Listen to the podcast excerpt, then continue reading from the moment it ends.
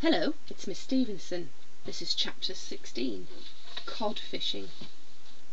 The house settles opposite a small cabin on a quiet bend of the silver stream. Mist rises from the water and glows in the moonlight, and to the west ice-capped peak of the blue mountain glistens with reflected stars. I rise to my feet, bursting to find my grandmother. Thank you for the food and the ride. Elena puts her fingers to her lips and points at Valentina. She's asleep in a chair by the fire. I have to go, I whisper, stepping over broken crockery and sleeping dogs to reach my clothes on the drying rack.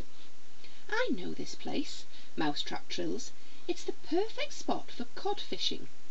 He jumps through the open window and sprints away into the darkness. Something between a growl, a groan, and a growl rumbles in my throat. What's wrong? Elena asks, oblivious to what Mousetrap said. Mousetrap's run off to go fishing. I pull on my skirt, jumper, and coat as fast as I can. I have to find him. I don't want to lose him in the forest. I'll come and help. Elena skips silently after me, stopping to lift a shawl and headscarf from a hook. The door swings open ahead of us, and we step out into the cold night. The silver stream bubbles and burbles alongside us. Only a thin line of ice remains clinging to its banks here. The moon and stars are distorted in its waters, throwing silver-tipped shadows into the night. I take a few steps away from the house, then listen for Mousetrap, but only hear the river, and Yori snores from the porch. Mousetrap! I call in the loudest whisper I dare, not wanting to wake Yori or Valentina. Human girl! Mousetrap's voice drifts from the black outline of the cabin ahead. It must be another at Anatoly's. The lightless windows and smokeless chimney tell me he's not inside. I'm glad. Right now, all I want is to make sure Mousetrap is safe, then find my grandmother. Mousetrap! I call again, walking towards the sound of his voice. Elena follows, pulling her shawl tight against the damp air. The house creaks as it tries to creep after us, but Elena turns around and throws it a stern look that reminds me of Valentina, and it slumps back down, its roof frowning. Over here, Mousetrap trills, and I spot his silhouette on an upside-down canoe at the side of the cabin. You can use this to catch me fishing from the water. We can't go fishing now. I need to go to the bear cave. I beckon to him, but he doesn't come. Fishing is always best by moonlight. Mousetrap shivers with excitement, and I realise that, although I came into the forest looking for answers, he really did come here looking for cod. We could go fishing tomorrow night, I suggest. You can't be hungry after all the salmon you just ate in the house. Are you talking to Mousetrap? Elena's eyes widen. I nod. Ever since I grew these legs, I've understood him. That's amazing, Elena beams. I wish I could talk to animals. What does he say? Tell her that if she listened properly she might understand. Mousetrap's whiskers twitched with annoyance. And that's it's impolite to disrupt a cod fishing expedition. He mostly talks about cod. I glance up at the blue mountain and sigh. My feet are itching to climb it, but Mousetrap is looking for me. To the river, with shining, eager eyes. I've waited my whole life to find the story of my past. I suppose I could wait a few minutes longer. For Mousetrap. How do you think you're going to catch a cod? I ask him.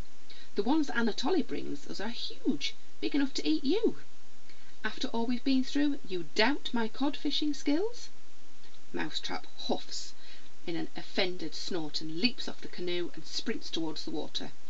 Come on, human girl, bring the boat. I hoist the canoe onto my shoulders and turn to Elena. Would you like to watch Mousetrap catch a fish? I'd love to. Elena lifts a paddle and a five-pronged fishing fork from hooks under the eaves and follows me to the river. What's that basket for? she asks. I lower the canoe into the water and peer at the soot-blackened wire basket dangling from a pole at the front of the boat. I remember something Anatoly told me once. Freshwater cod are attracted to firelight. The basket must be for a small fire. I can get one. Elena rushes off and returns with a skull from the skeleton store. The skulls and bones of the fence run into it when the house moves. She lights the candle inside the skull and places the whole thing in the basket. Will this do? The skull should stop the, free, the breeze from blowing the flame out. It's perfect, I nod, trying not to grimace at the eerie, glowing skull. Come on, Mousetrap shouts from the front of the boat. I smell cod already. I step into the boat. It sinks low into the water, but feels stable. Elena gets in behind me, pushes off from the bank, and we let the current carry us away from the shore. Mousetrap's fur shines like brass as he leans over the edge of the canoe, his head tracking movements in the water. They're coming. One line in the skull light right now. What did he say? Elena whispers. He sees a fish. I reach for the fishing fork, but Mousetrap turns. I'll do the fishing. He scampers along the narrow pole towards the basket, shrieking louder than I ever heard him. Then a bird swoops out of the dungs as wide as I am tall, snatches Mousetrap up in its long splay claws, disappears into the night. Water slops against the side of the boat.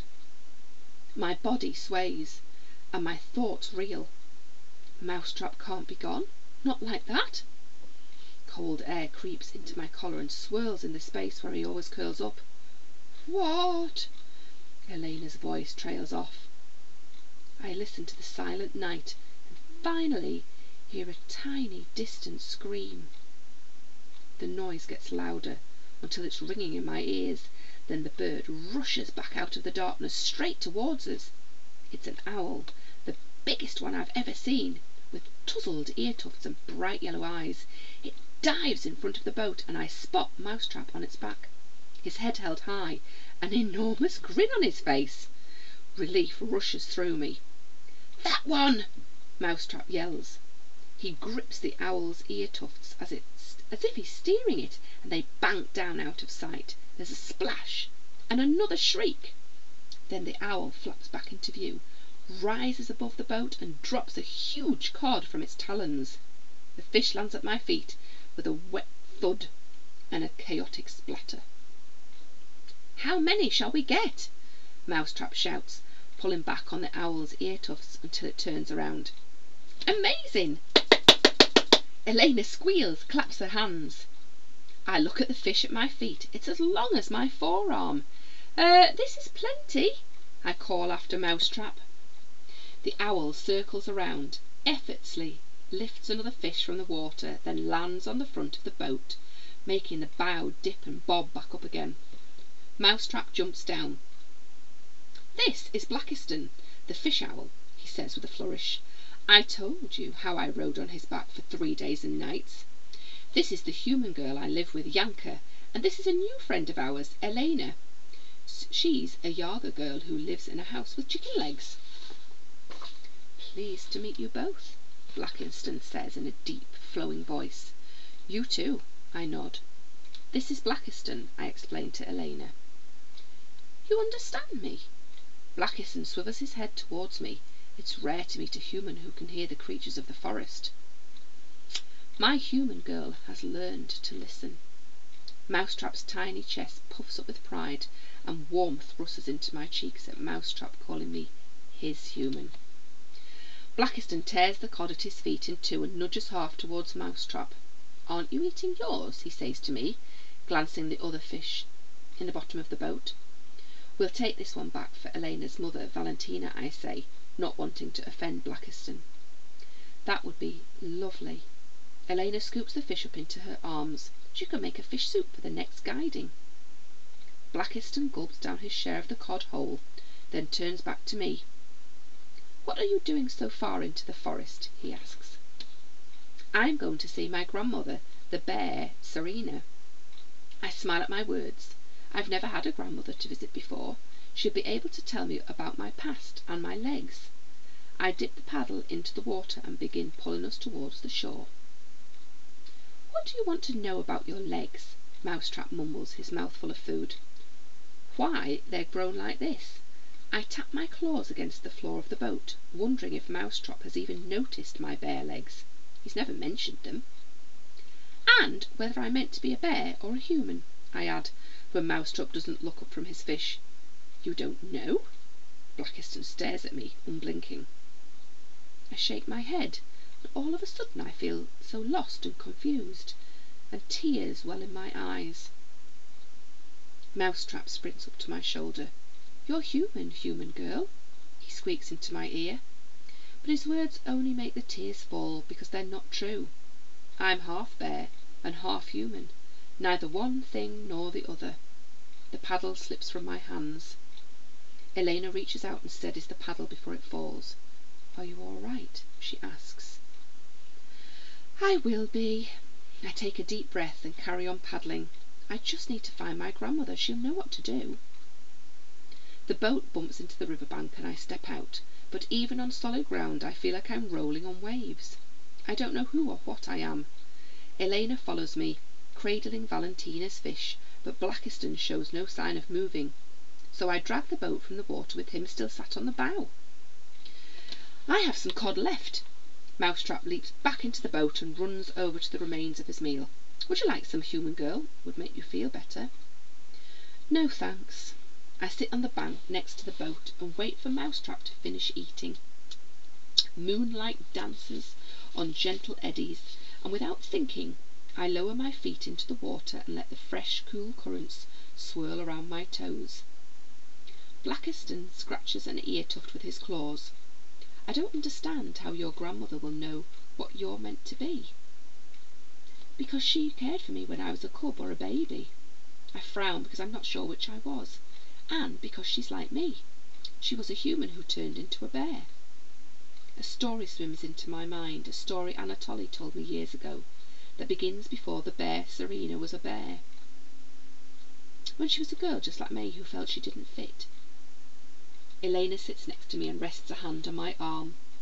Mousetrap snaps a fishbone, leans back against Blakiston's thick feathery legs, and picks his teeth with it. And I tell the tale, as Anatoly told it to me, starting with Once upon a time. The Bear Serena's Dance Once upon a time there was a girl named Anya who felt like a goose among swans in her village. But when she wandered into the forest, Anya swelled with such happiness that she rose onto her toes and danced. She spun to the melodies of the wind, twirled to the harmonies of the rain, and bounced to the beat of the woodpecker's beak. Anya spent every spare moment she could in the forest, and by the time she had grown into a young woman she felt she didn't need the company of people at all. At least she felt that way until she met the woodsman, Dmitri. He smiled at her, and she smiled at him, and they danced together through long summer days and cold winter nights until they fell in love. They moved into a home at the edge of the forest and made it as comfortable as a feather-down nest. And when a baby boy arrived, all three of them danced together under the towering pines at the bottom of their garden. Everything was perfect until Dmitri brought strange gifts from the forest seeds that grew faster than was natural, jewels that shone brighter than rainbows. When Anya asked Dmitri where he'd found these things, he only smiled and kissed her cheeks. Dmitri's secret weighed heavily on Anya. She stomped and flapped around their home, frustrated that Dmitri would not tell her the truth. Then one day Dmitri took Anya and their son to a castle with a golden domed roof hidden deep in the forest. This is our new home, Dmitri beamed with pride. Anya furrowed her brow and asked how this was possible, but Dmitri took her by the hands, spun her around until she felt the pulse of the forest, and her question just drifted away.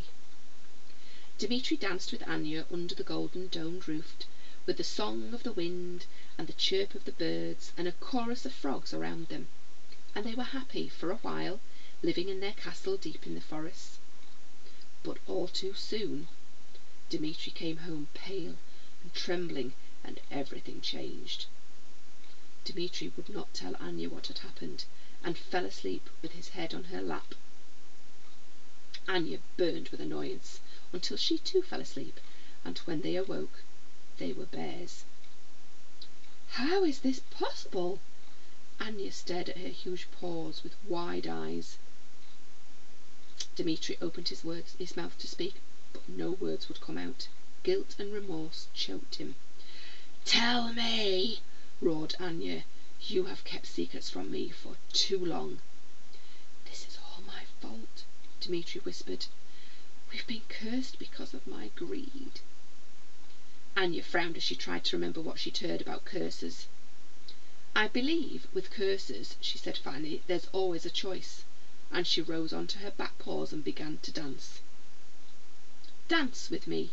She beckoned Dmitri and their son, and maybe we remember what it is to be human. But the sounds and scents of the forest drifted through the open windows, and Anya, Dmitri, and their son were now bears.